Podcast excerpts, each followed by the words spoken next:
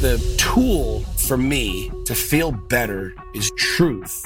And the truth is scary. It's vulnerable. You talk about your addictions. You talk about your past. You talk about your mistakes. You talk about fears. You talk about your love. You talk about all of these things because it's truth. I realize that if that is how I reach millions of people, I'm going to keep sharing that.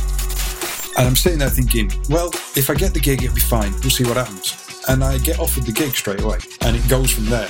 Like within the next month, I rehearse with them and we go off on the road. And when I say we go off on the road, three to four nights a week, we were on the road. So now I'm no longer working at McDonald's. My job, as my school guidance counselor said it would never be, was I was a professional drummer.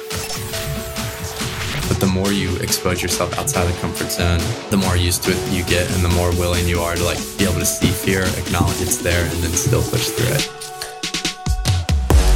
Upgrade your mindset, transform your body, uncover your purpose. Welcome to Torchbearer.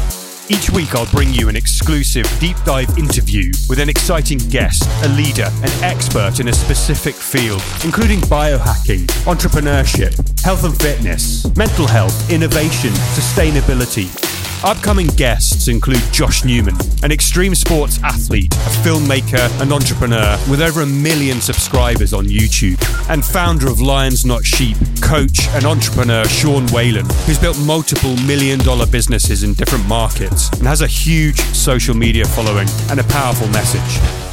All I'm offering is the truth, nothing more. As well as hearing a fascinating story each week, you'll also get tools, tips, strategies, and advice that you can use straight away to get dramatic results and change your life in one or more areas.